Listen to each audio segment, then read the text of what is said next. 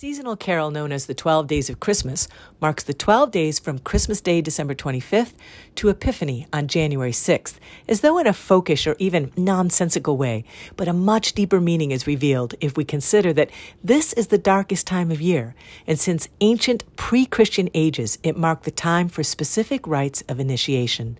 I'm Mary Stewart Adams, and this is the Storyteller's Night Sky. These ancient rites always pointed to an exceptional moment in worldly evolution, referred to in contemporary culture as the birth of inner light during the year's darkest nights.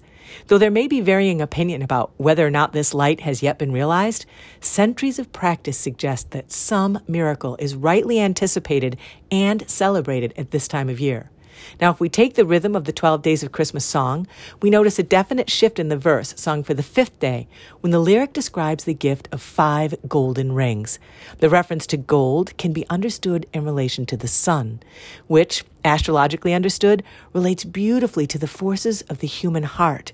So, this verse in the song may be understood to point to the deep mystery of awakening the sun forces in the human heart which makes of the human being a star like the sun, but now realized on the earth. The five points of the star are evidenced in the human form itself, with head, two arms, and two legs making the shape. The fifth day of Christmas is always December 29th, and this year, the planet Mercury will begin its final retrograde that day. At the same time, Mercury will come conjunct the planet Venus, a sign that it intends as escort of souls to carry love and beauty as a radiant evening star into the new year.